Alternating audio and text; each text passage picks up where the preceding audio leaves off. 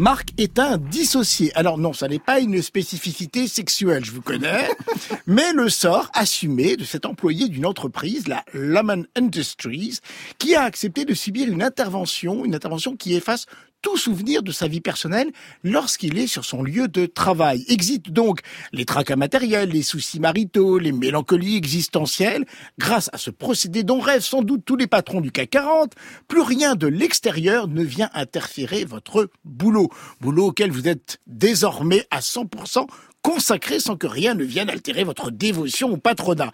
Marc vit donc chaque jour plus de 8 heures dans un sous-sol d'une rare froideur clinique avec trois de ses collègues absorbés par un étrange travail qui consiste à regarder des chiffres sur un vieil ordinateur pour tenter de reconnaître et supprimer les chiffres menaçants. Une mission de l'absurde absolu dont il n'a aucun souvenir lorsqu'il a pris le soir venu l'ascenseur qui nettoie sa mémoire vive jusqu'au lendemain matin. Une mécanique de l'asservissement extrêmement bien huilée jusqu'au jour où débarque une jeune femme, nouvelle recrue peu docile et fortement récalcitrante à ce système d'inféodation. Severance, une série américaine en neuf épisodes disponible sur Apple TV, une fable kafkaïenne sur les dérives modernes du monde du travail, une évocation d'un esclavagisme social en forme de dystopie glaçante. Impensable? Vraiment?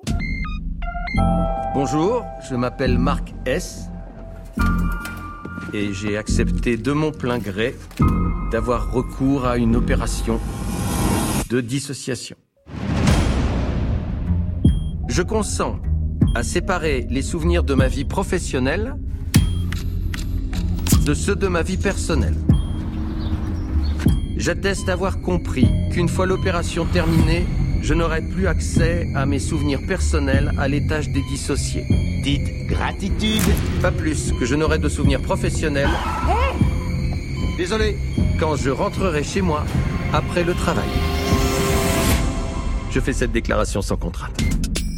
Severance, une série créée par Dan Erickson, produite et réalisée du moins pour les premiers épisodes par Ben Stiller, avec, bah alors là quand même, euh, belle brochette de stars et d'acteurs formidables américains, Adam Scott, John Tortoro, Christopher Walken, qu'on n'avait pas vu depuis Mhm. quelques temps et qu'on est ravi de revoir, Patricia Arquette et Britt Lauer. La presse est partagée.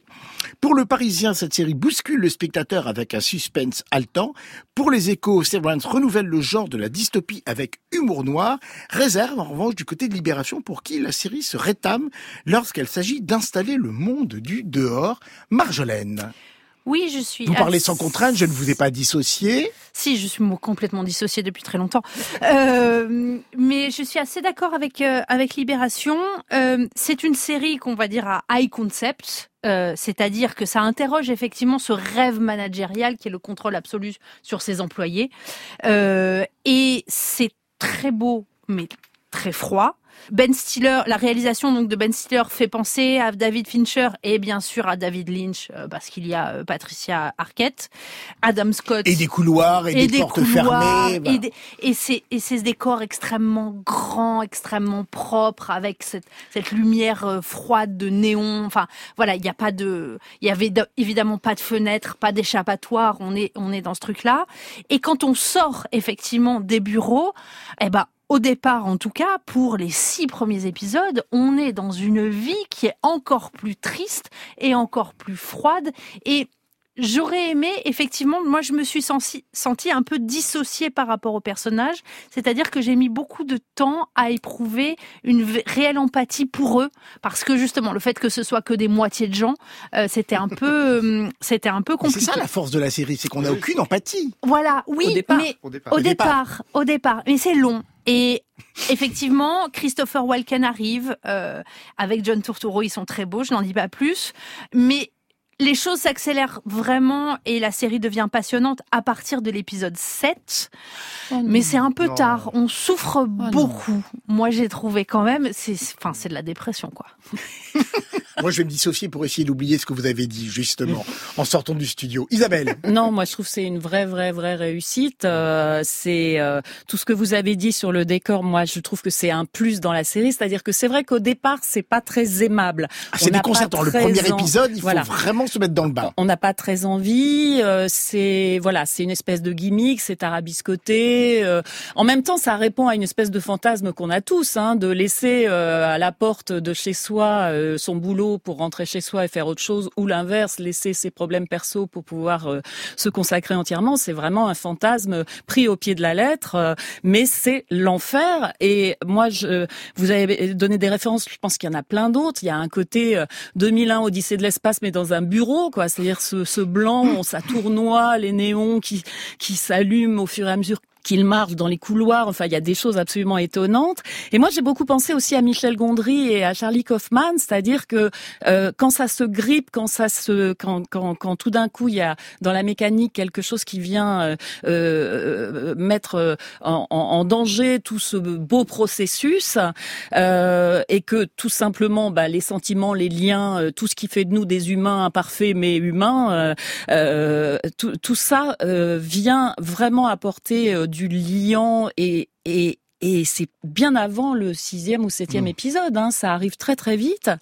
Et euh, alors là, Marjolaine pour les auditeurs gonfle la joue et oui, de voilà, la elle fait du mime. Pas très très radiophonique, mais comme ça vous savez à peu près ce qu'elle en pense. Et, Isabelle. Et il y a euh, dans, dans dans tout ce que ça dit sur le monde du travail, euh, sur la lobotomisation, la robotisation, euh, ce mot de compliance euh, en anglais qui est traduit ici par conformité, mais qui est plus de la soumission. Il y a un côté infantilisation. Ils ont des récompenses pense c'est quand même des goûters avec des gaufres et des caricatures euh, idiotes. Enfin bon, voilà. moi j'aime beaucoup les gaufres, on peut m'en promettre. Donc voilà, il y a tout, il y a, il y a, y a tout ça qui est assez euh, effectivement glaçant, mais qui du coup raconte très très bien euh, quelque chose de l'ordre qui a déjà été beaucoup travaillé hein, par la science-fiction et, et, et, qui a été adapté au cinéma, mais mais 1984, Le meilleur des mondes, etc. Mais il y a ce plus parce que justement tout tout tout, ce qui s'imbrique euh, avec ces personnages est vraiment passionnant. Et surtout, euh, là où je peux rejoindre Marjolaine, c'est que ce qui, ce qui arrive à la fin et ce qui prévoit, présage de la deuxième saison qui est annoncée, déjà en production. Mais moi, je, je, je piaffe d'impatience déjà, quoi. Benoît Lagan. Oui, moi je suis euh, d'accord avec avec Isabelle. je me suis pas du tout ennuyé. Je tombe en empathie avec ces personnages presque très vite, à part le premier épisode. En fait, la série fait tu citais euh, David Lynch, fait tout l'inverse de Twin Peaks. C'est-à-dire que ça commence comme une œuvre d'art contemporain, euh, le premier épisode, et ensuite on rentre très vite dès le deuxième, dès la fin du premier, et dès le deuxième dans la série et dans toutes les mécaniques qu'on aime dans les séries. Et euh, ça finit par être en la fin justement de, de la saison, l'ouverture vers les, les, prochaines saisons on n'a que hâte. Alors que dans Twin Peaks, il faisait tout l'inverse. Il commençait par une série, il finissait par une œuvre d'art auquel on comprenait plus rien. C'est vraiment euh, extraordinaire dans sa mise en scène, effectivement, dans les allers-retours entre les bureaux et le domicile. Moi, je suis pas du tout d'accord avec Libération. Je trouve que la vie de ces gens, justement, si elle est triste à l'extérieur peut expliquer pourquoi ils ont accepté de se dissocier. Donc il fallait qu'il y ait ce sentiment-là et que simplement c'est à partir du moment où on voit que peut-être on a fait une erreur que du coup les personnages à l'extérieur vont essayer de se, de se rattraper de, quelque chose. Donc moi je trouve que c'est extrêmement euh, réussi.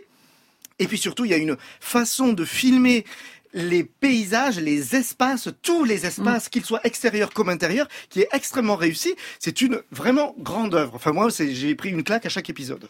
C'est le deuxième coup de cœur, même si Marjolaine a quelques réserves que l'on entend et que l'on comprend bien évidemment. C'est très beau. Hein. Le deuxième coup de cœur de cette soirée d'une heure en série, Severance sur Apple TV.